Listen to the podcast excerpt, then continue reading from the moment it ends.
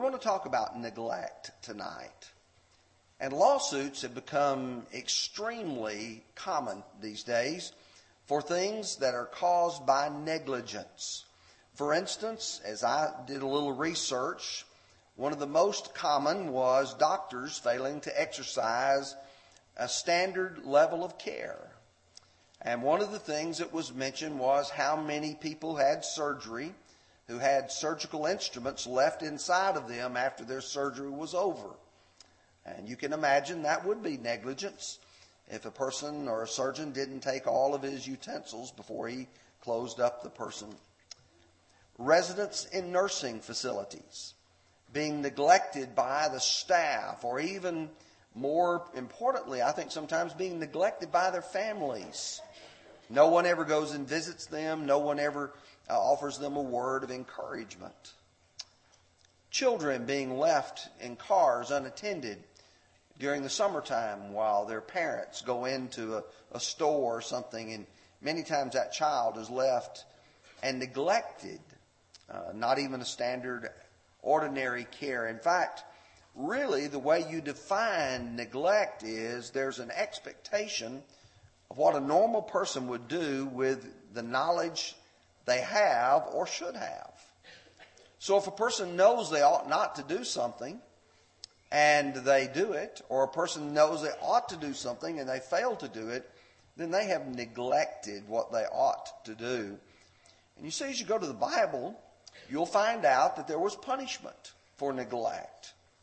Under the Old Testament system, in the book of Exodus, chapter 21, verse 28, talks about an ox goring someone. And verse 28 says, If an ox gores a man or a woman to death, then the ox shall surely be stoned, and its flesh shall not be eaten, but the owner of the ox shall be acquitted. But if the ox tended to thrust with its horns in times past, and it has been made known to its owner, and has not kept it confined so that it killed a man or a woman, the ox shall be stoned, and the owner shall also be put to death. You see, it'd be negligence on his part to know that he had a bull or a, uh, an ox that gored someone and not confine it so that it would take someone else's life. But you see, I'm not here to talk about the kind of negligence that occurs in our common everyday lives. I want to talk to you about spiritual negligence. Are you and I neglecting our spiritual lives? And do we bear any obligation for what we can do and we're not doing? And so, for a few minutes, let's explore this idea of neglect. We're going to talk about three things. We're going to talk about the commands that are issued in the Bible. And then we want to talk about the consequences that follow from a person being neglectful and then finally, to talk about some cures, some things that you and I can do to make our lives a little bit better and a little bit more as God would have them to be. Let's talk about commands. Perhaps the simplest, the most direct, is found in James 4, verse 17. Therefore, to him who knows to do good and does not do it, to him it is sin. You know that there's something that you are obligated to do. You know what God's Word says, and you don't do it. The Bible says that is a sin. God will hold man accountable for it. You see, with knowledge comes responsibility. In Luke chapter 12, there is the situation posed by our Lord about a man who is left in charge and the owner, the master, goes into a far country. And when he returns and he finds that servant of his not having done what he should, here's what Jesus said. And that servant who knew his master's will and did not prepare himself. Notice he knew what his master expected, but he didn't prepare himself for his master's return. He neglected or to do according to his will shall be beaten with many stripes. But he who did not know, yet committed things worthy of stripes or deserving of stripes, shall be beaten with few. For to everyone to whom much is given, from him much will be required. And to whom much has been committed of him, they will ask the more. Someone who is in a position of responsibility will be held accountable. In John 15, 22, Jesus said, If I had not come and spoken to them, they would not have had or would have had no sin, but now they have no excuse. You see, for a person to neglect what they know they must do shows a willful disobedience on their part. What God expects out of each of us is to give our very best. Not to be satisfied or content with just giving God ordinary. Ecclesiastes 9:10 says, "Whatever your hand finds to do, do it with your might. Give it your all." Luke 9:62, Jesus said, no one having put his hand to the plow and looking back is fit for the kingdom of God. You go out there and you put your hand and say, I'm going to do this. You better not neglect that. Hebrews 6.12 says that you do not become sluggish, but imitate those who faith and through faith and patience inherit the promises. Perhaps one of the best illustrations is found in the parable of the talents in Matthew 25. You all know about the five talent man and the, and the two talent man, but when you get to the one talent man and you start looking at what he accomplished, in Matthew 25, verse 24, then he who received the one talent came and said, Lord, I knew you to be a hard man, reaping where you had not sown, gathering where you had not scattered seed. And I was afraid and went and hid your talent in the ground. Look, there you have what is yours. Verse 26 But his Lord answered and said to him, You wicked and lazy servant. He said, You knew that I did reap where I had not sown, I gathered where I had not scattered seed. You knew what I expected from you. And he said, You were negligent. You didn't do what I told you to do.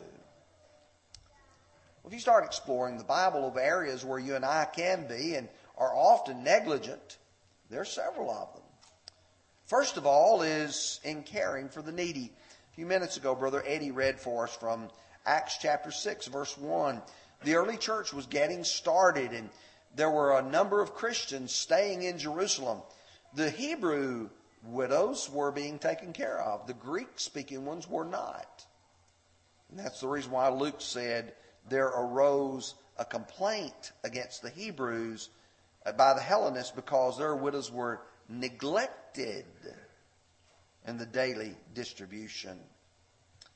But sometimes people also neglect the gift that has been given them. If you'll remember, Timothy was given a spiritual gift. And Paul tells him in chapter 4 and verse 14 of 1 Timothy, do not neglect the gift that is in you. That was a miraculous gift that he had been given. But many of us have been given gifts by God the gift of speaking, the gift of singing, the gift of service. And you and I ought not neglect any gift that has been given us. It'd be very easy to neglect teaching the truth. Someone presents themselves to us, and do we neglect that opportunity? In 2 Peter 1 12, he says, For this reason I will not be negligent to remind you always of these things. You see, a preacher could be negligent by skipping over difficult things, hard things, things that people might not want to hear. But now we need to talk about the consequences that arise from this. What happens if neglect occurs? It's usually something awful. I think about a child that's neglected, it's left in a car that's hot children die. I think about people who are neglected and sometimes they're hurt very badly. And when you and I neglect teaching and caring for those whose souls are in jeopardy, souls can be lost. Many people neglect the study of God's Word, and where does that end? Hebrews chapter 4 and verse 6 My people are destroyed for a lack of knowledge. Some people are neglectful of their spiritual growth. There are eight things that are mentioned by Peter that a person ought to add. He says, by this very reason, giving all diligence, add to your faith virtue, to your virtue knowledge, to your knowledge self-control, to your self-control perseverance, to your perseverance godliness, to your godliness brotherly kindness, and to your brotherly kindness love. Verse 8 says, For if these things are yours and abound, you will be neither barren nor unfruitful in the knowledge of our Lord Jesus Christ. Then verse 9, For he who lacks these things is short sighted. They're only looking at things in today. They're not looking at the future. They don't realize that the neglect of today affects you tomorrow. Some people neglect the teaching of the gospel. And when the Great Commission was given, Jesus said, Go into all the world and preach the gospel to every creature. He who believes and is baptized will be saved, but he who does not believe will be condemned. Do I realize that the consequences of not teaching this man over here is that he loses his soul, that he'll be damned into hell eternally? Neglect to obey the gospel. I'm really concerned sometimes about those who sit in the pews week after week, month after month, year after year, hearing numerous gospel sermons from numerous people and let that opportunity pass. What is the consequence of not obeying the gospel? Hebrews 2 and verse 3, he says, How shall we escape if we neglect so great a salvation? 2 Thessalonians 1 8 says, In flaming fire, taking vengeance on those who know not God and who do not obey the gospel. That means that you, by the neglect of your own soul, are putting your soul at risk neglecting the nurturing of children.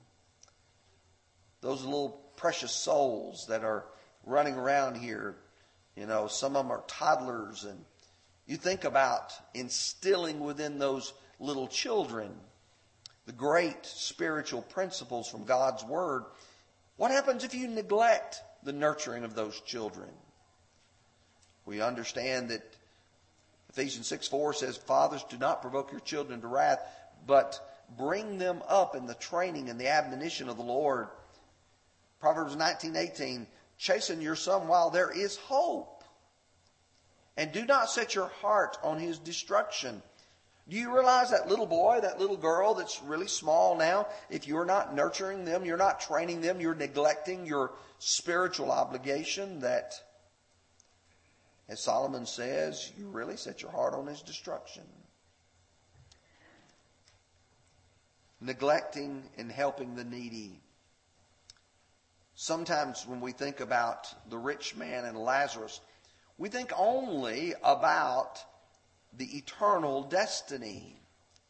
And that is important, most important. But you think about Lazarus as he sat at the rich man's gate, and it says he desired just the crumbs that fell from the rich man's table. And you heard that the dogs came and licked his sores. Proverbs 21:13 says, "Whoever shuts his ear to the cry of the poor will himself cry and not be heard." Hebrews 13:16 says, "But do not forget to do good and share, for with such sacrifices God is well pleased." If you are a neglectful person, here's what you're going to live with. You're going to live with guilt, regret, shame. You're going to constantly be going through your mind and saying, what could have been? What should have been? For just a few minutes, let's talk about some cures. Sometimes it's just the reminder to tell us don't forget, don't neglect. Joshua as he was leading the children of Israel into the promised land. He was trying to keep these people motivated, and he said to them in chapter 18:3, How long will you neglect to go in and possess the land which the Lord your God of your fathers has given you? It's time. Let's quit neglecting it. Let's step up to the challenge. You and I need to realize sometimes someone needs just to say to us, You've been neglecting things. Don't do that anymore. One of our greatest problems is, though, is we look at others and say, well, they're neglecting it too. They're neglecting things in their lives. We're constantly comparing ourselves. And yet the Bible tells us to examine yourselves as to whether you're in the faith. Test yourselves. I'm not going to give an account for you. You're not going to give an account for me. I need to look at myself. Chapter 10 and verse 12 of 2 Corinthians, Paul would write, We dare not class ourselves or compare ourselves with those who commend themselves. Don't do that. That's not wise. There has to be a renewal of the mind. When a person begins to say, I know that I need to be thinking differently about things. I know I need to have a greater commitment to the Lord, a greater determination. He says that we present our bodies to God as a living sacrifice, holy, acceptable to God, which is your reasonable service. And do not be conformed to this world, but be transformed by the renewing of your mind. There's great value in our taking time to read and meditate upon the scriptures. I know a lot of you are daily Bible readers, and that's a wonderful privilege that we have to be able to read. But don't just read two chapters in the morning and two chapters in the evening. Lay your Bible down and say, okay, I've fulfilled, I've checked off my reading for the day. Meditate on it. Think about it. Psalm 119, verse 97 says, Oh, how I love your law. It is my meditation all the day. You read it in the morning, think about what it says.